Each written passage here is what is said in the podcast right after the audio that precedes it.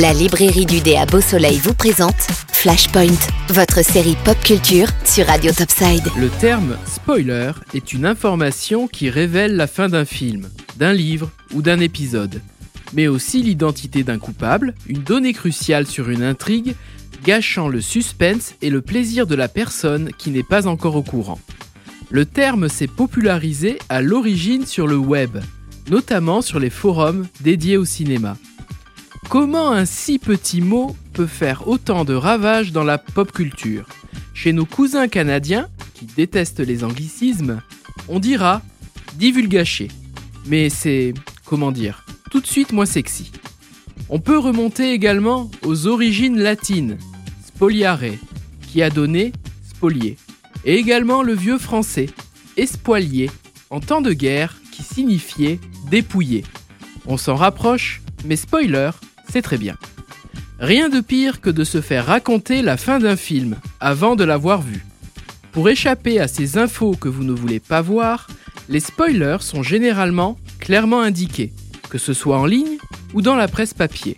Ils sont souvent annoncés avec un Attention spoiler pour prévenir le lecteur d'une révélation et l'inviter à passer son chemin s'il ne veut pas être spoilé.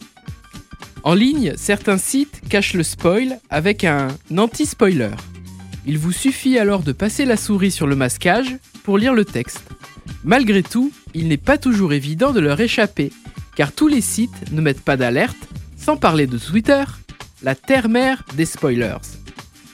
La série qui a certainement été la plus spoilée est celle la plus tendance avant 2020, Games of Thrones.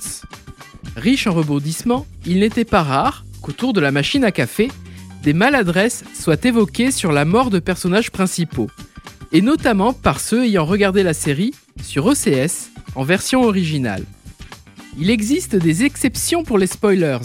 Par exemple, sous la forme d'un clin d'œil pour la chronique de Ghost, c'était On préfère vous prévenir de suite, le héros meurt au début du film. Mais il existe aussi des prescriptions pour les spoilers avec une durée dans le temps. Selon Netflix, elle est fixée à un an. Nous prendrons un exemple classique. Dark Vador meurt à la fin de la première trilogie Star Wars. Suffisamment d'années ont passé pour ne plus le considérer comme un spoiler. Et si vous êtes fan de pop culture, nul doute que vous connaissez la saga. Pour finir, je vous citerai un exemple malheureux pour la chronique de Spider-Man. Lors de mes recherches sur YouTube, je me suis fait allègrement spoiler le dernier film par des miniatures de vidéos. Prudence donc, quand vous surfez sur les réseaux sociaux, un accident est si vite arrivé. Méfiez-vous donc des mauvaises langues qui pourraient vous dire que dans le dernier Spider-Man No Way Home, on retrouve bien... Vous voilà prévenu pour un prochain Flashpoint. La librairie du dé vous a présenté Flashpoint, votre série pop culture sur Radio Topside. La librairie du dé, 4 avenue du Général de Gaulle à Beau Soleil.